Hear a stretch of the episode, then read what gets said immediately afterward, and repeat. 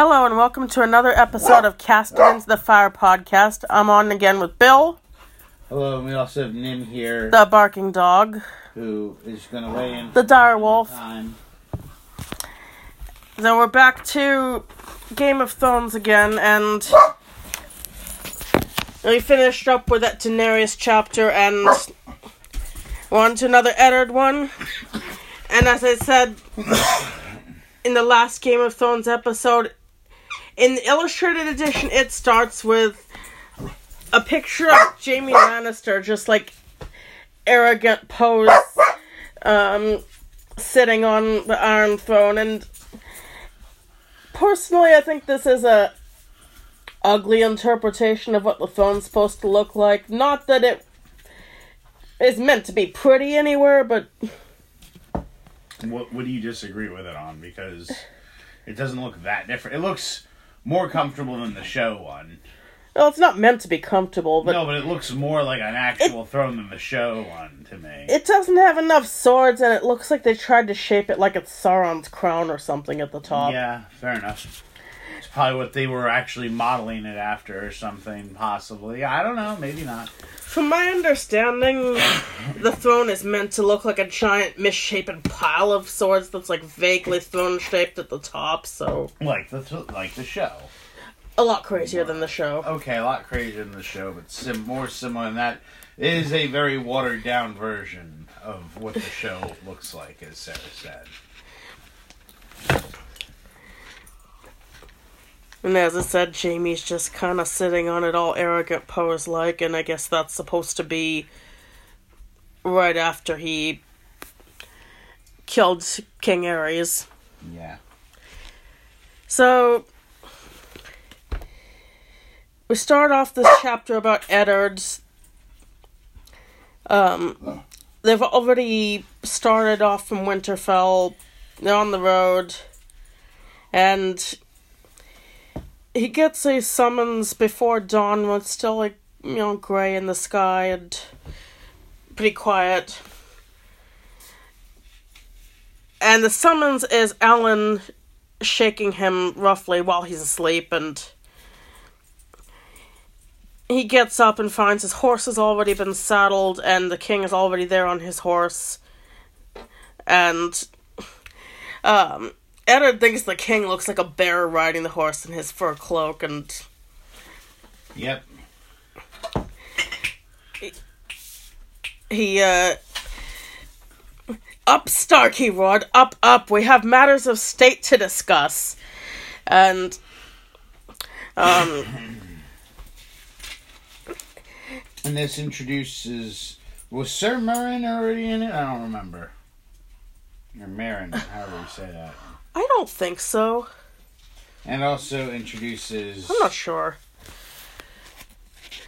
well anyway um ned says by all means and alyn invites them to come into the tent and robert says no i don't want to discuss this in the tent because the camp is full of ears let's you know go out riding and you know experience the country of um the north like says the country of yours so the the area that ned is lord over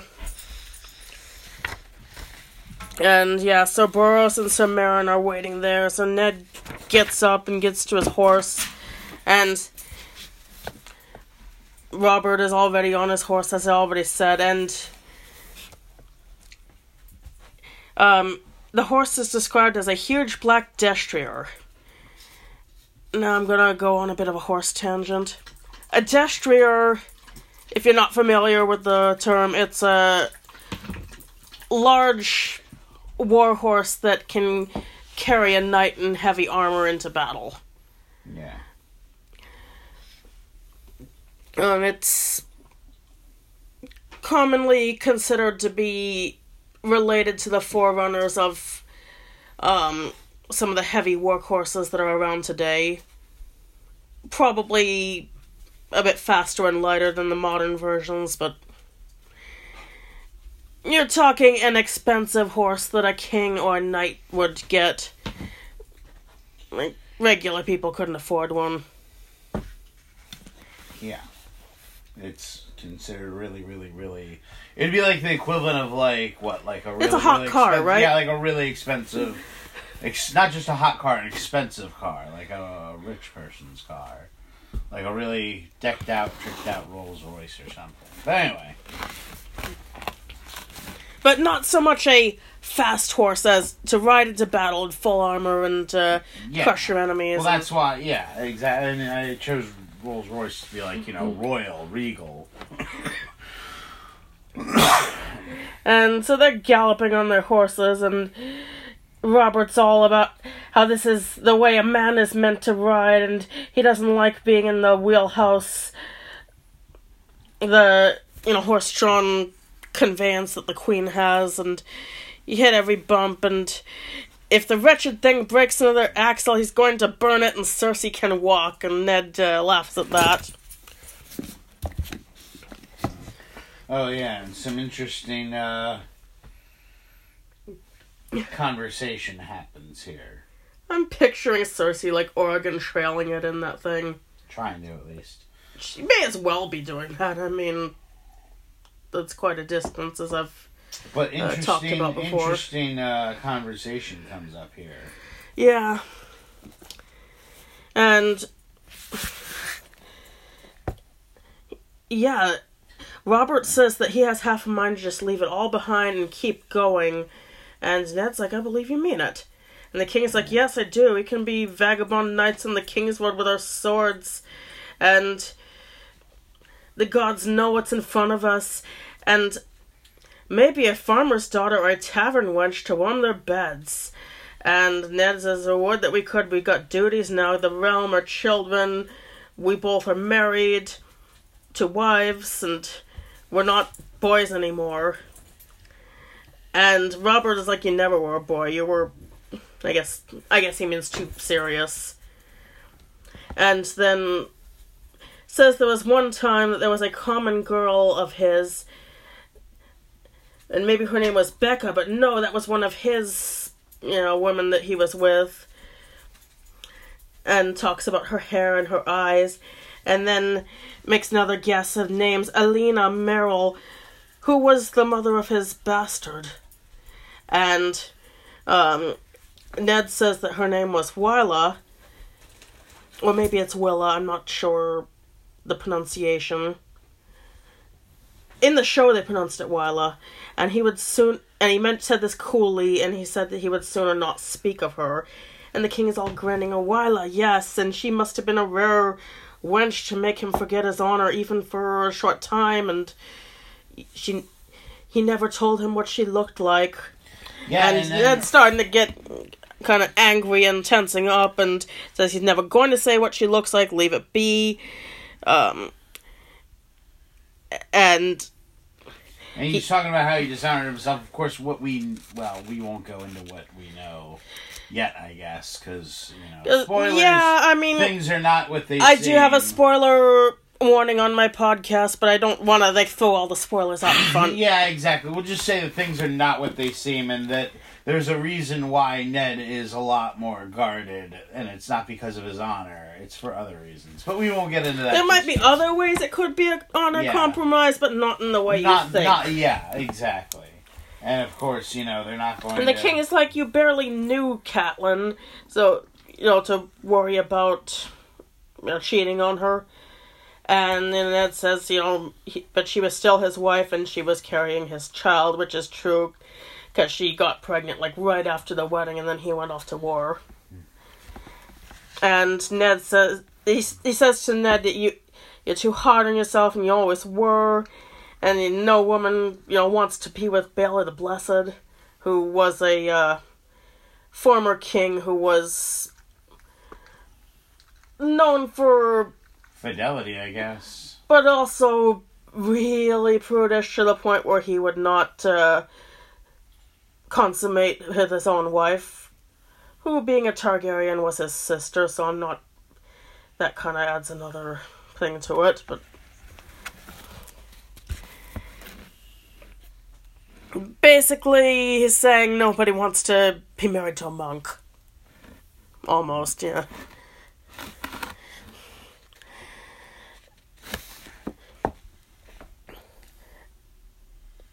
And he tells Ned that he's so prickly he ought to take the hedgehog as a sigil.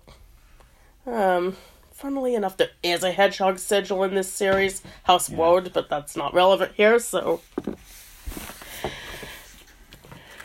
And they're looking at the rising sun and all the, you know, flat land, and Ned points out that the low hummocks and says these are the barrows of the first men. And Robert uh, asks if they've ridden onto a graveyard, and Ned says there are barrows everywhere in the north. The land is old and and cold. Robert grumbled.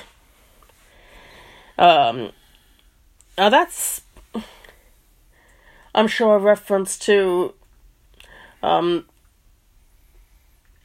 the Barrow Kings who uh, lived in this area. I believe it's House Dustin in the area now. That kind of recalls Lord of the Rings, the Barrow Downs. The very, very haunted Barrow Downs. Yeah. Do you think this is maybe a little bit of foreshadowing? Maybe just a little bit. Barrows, and then this land is old and cold. Yeah. You don't think that might be a little bit of. Uh, yeah, maybe. It sounds like it.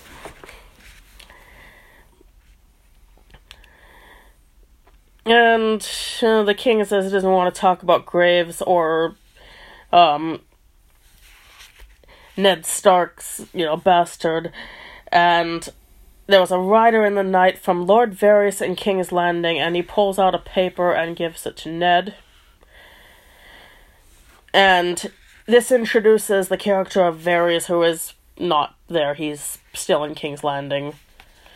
Um, Varys was a eunuch, and he was the king's master of whisperers, which means he he learns things, he gets secrets, he tells the king. Yep.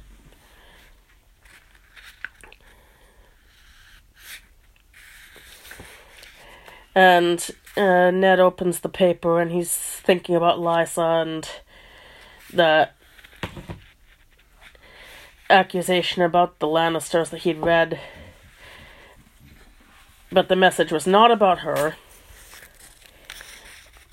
And he asked what the source of the information was, and um, Robert asks if he remembers Sir Jorah Mormont.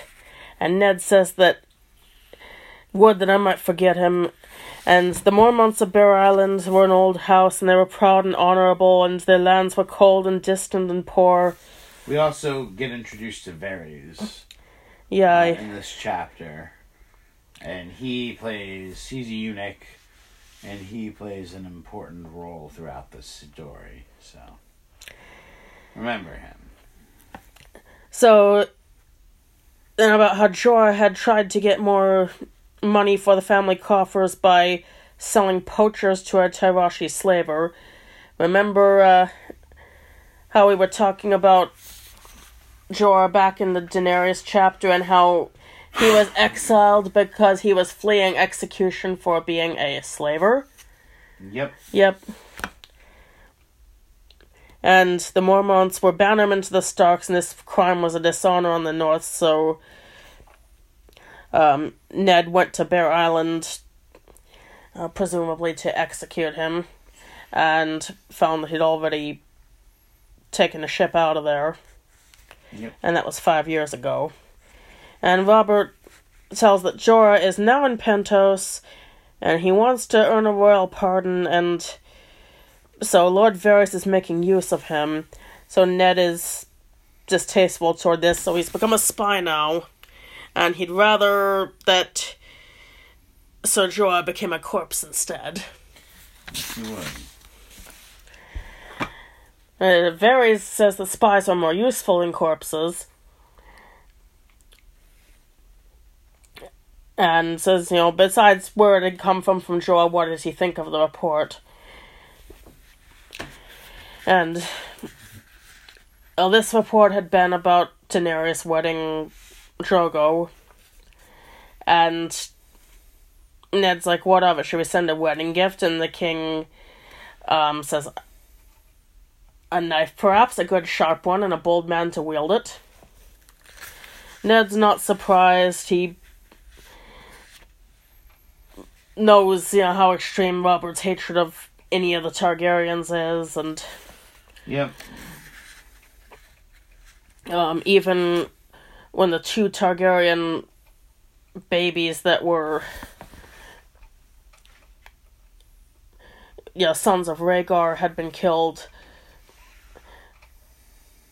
Robert's reaction was, "I see no babes, only dragon spawn." So yeah, Yeah. that's how far he takes it because Well- these were babies. Yeah, and it gets really, really, really. It gets darker from there. Like, Ned argues on about how that's not ethical.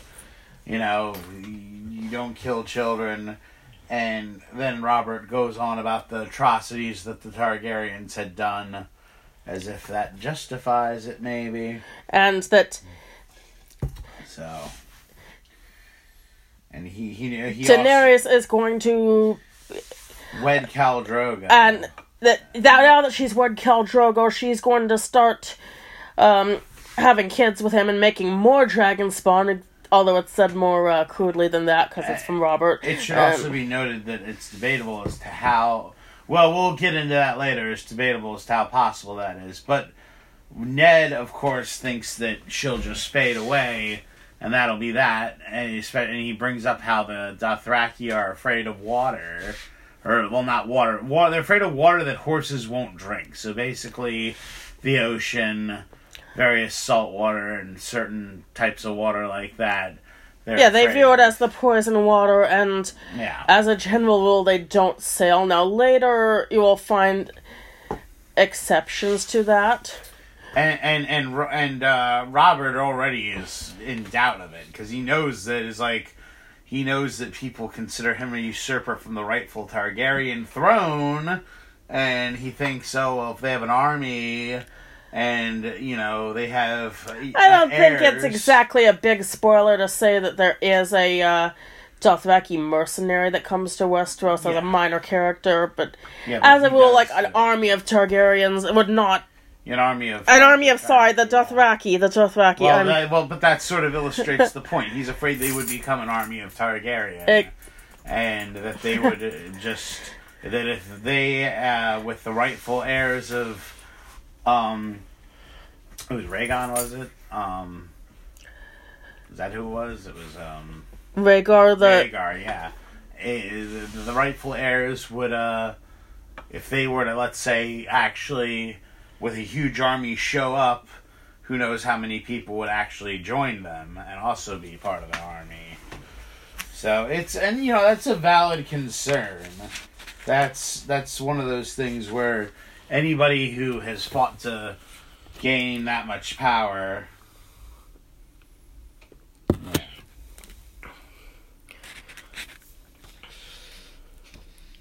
Yeah. It's fully understandable why I'd think that. It's very much in the in the uh, vein of rulers past being paranoid. and and Ned says if he won't he won't cross, and if by some you know chance he does, we'll throw him back into the sea, and then starts off with once you choose a new warden of the East, and the king is like, no, I'm not going to name the Arryn boy warden, even if the boy is um, Ned's nephew. is not gonna put a quarter of the realm on the shoulders of a sickly child, which I'm gonna say that's reasonable. I mean, you meet this kid later. Uh. I wouldn't say him or his mom are up to.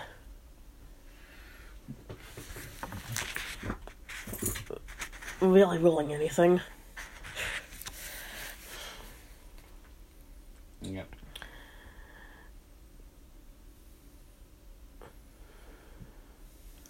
And Ned says we still need a warden of the East, and um, if they don't want Robert Arryn, what about one of Robert's brothers, Stannis, who has proved himself at the siege of Storm's End? Yeah.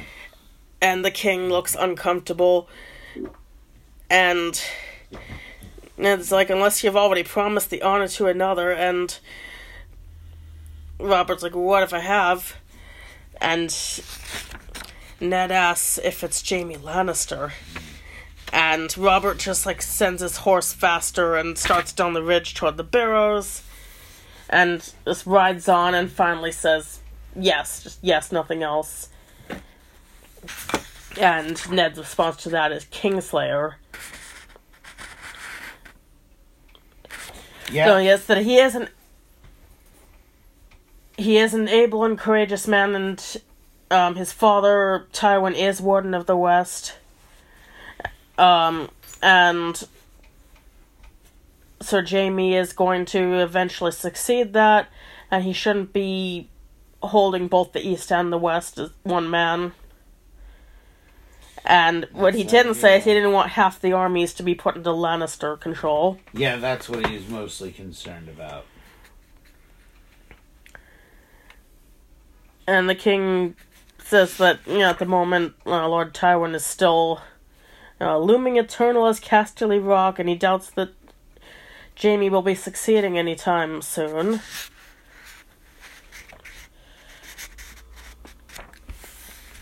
And Ned asks him, frankly, whether he can trust Jaime Lannister, and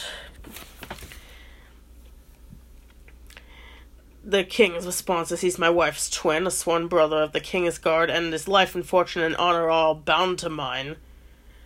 That's not really an answer. No, not really. Nope. And um Ned mentions that this was all bound to Aerys Targaryen before him. And still Robert is uh, why should he distrust him? He did everything that's been asked of him and his sword helped win the throne that he sits on and and Ned points out that yeah, that's because he killed the king that he was supposed to be guarding. Yeah. He basically uh, murdered him in the cold blood.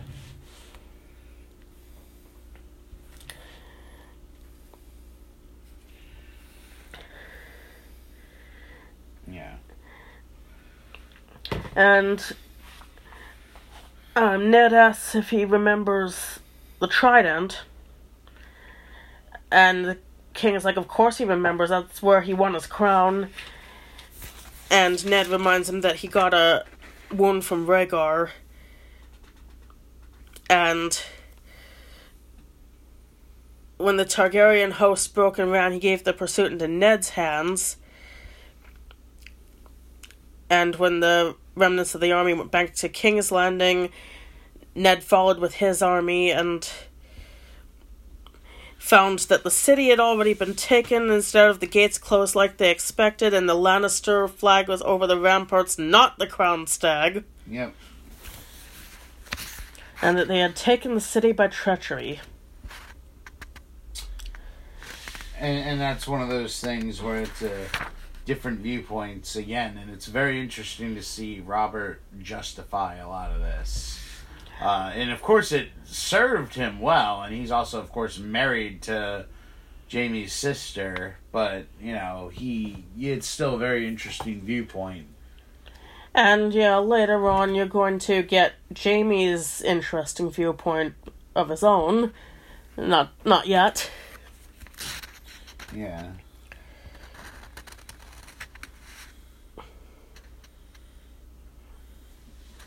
What? And um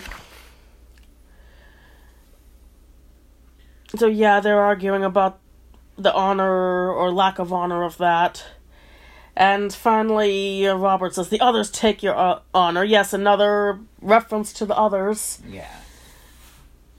Even though they're not believed in, they're still. Well, they're still used as like a curse. yeah.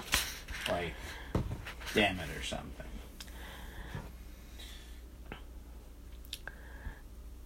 And what did any Targaryen ever know of honor? Go down into your crypt and ask Lyanna about the dragon's honor. Yeah. And Ned once again says you aven you know, you avenged Lyanna at the Trident. And but Ned is thinking, Promise me, Ned, she had whispered. Yeah.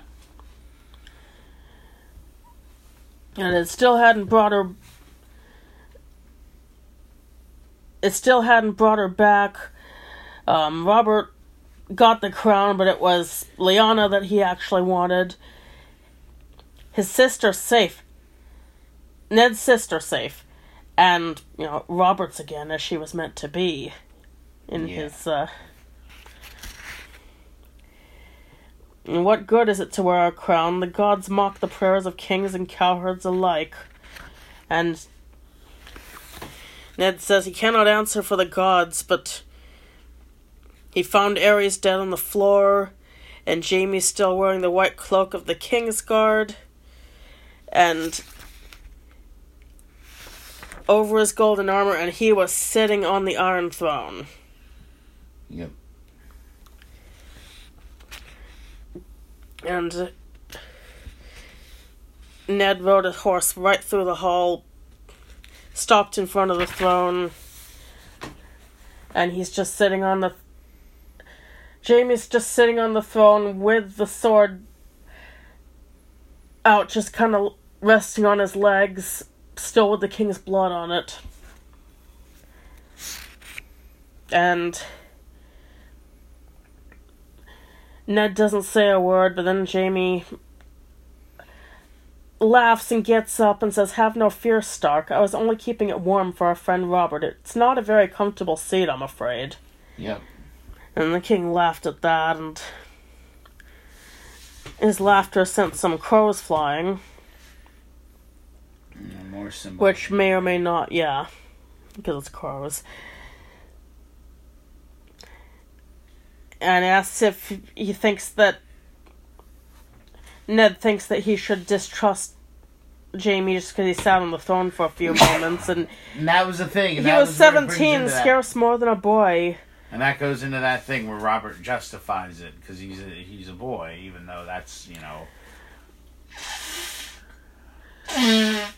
arguably Seventeen is considered a man in Westeros. yeah in most medieval societies certainly. He's justifying it. Oh, maybe he was tired and killing kings is weary work. And there's nowhere else to sit there. And he did speak truly. It is a monstrous, uncomfortable chair in more ways than one. Yeah, that's right, Ian. And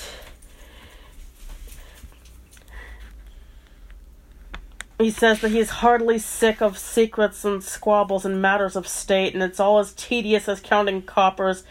Come, let's ride. You used to know how. I want to feel the wind in my hair again. And he gets his horse galloping again. And, um, for a moment, Ned doesn't follow because he's run out of words, and he thinks about how he doesn't have Jon Arryn to um, teach the king some wisdom. And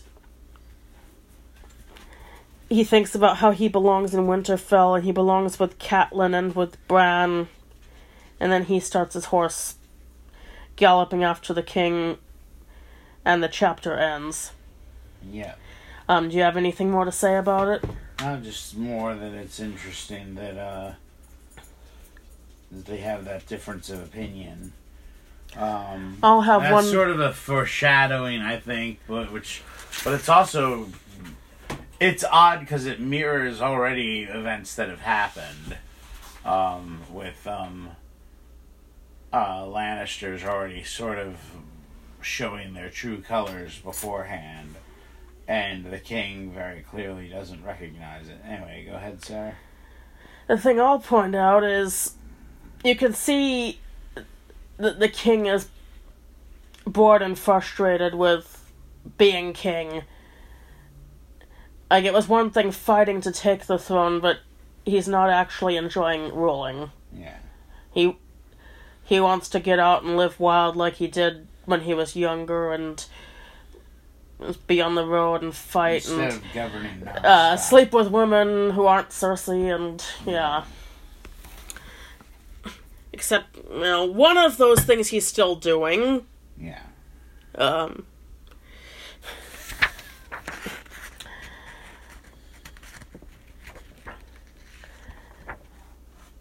And you know, that's going to be one of the themes of this story is that fighting to take the throne and actually being a good ruler are not necessarily the same thing.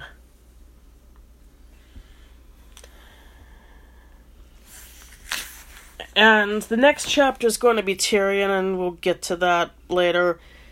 There's an illustration on the next page, which can't be any current time in the story because it shows various dragons fighting an army, big dragons, and they're flaming everywhere, and it looks like it's in the water. So I'm assuming this was something from back during the Dance of the Dragons that the art's supposed to be. It's not the conquest because there's more than three dragons. Yeah. Oh wait, no, it. N- never mind. I counted the. Um, the dragon's tail as a separate dragon. No, it is three. I think it's. Aegon's conquest there. Okay. Except I don't see anyone riding them. So it could be either.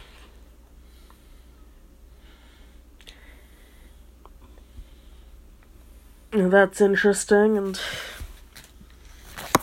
um with that I think you know we're done here. We're gonna doing more Game of Thrones, more Redwall. We're actually gonna start Lord of the Rings soon.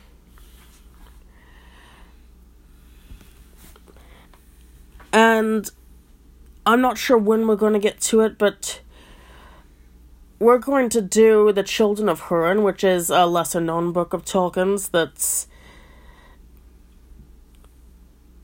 actually more Game of Thrones ish than the average Tolkien writing is. Uh, Anything else to say? No, that's it. Uh, thank you for listening to Cast Into the Fire podcast and have a good night. Good night.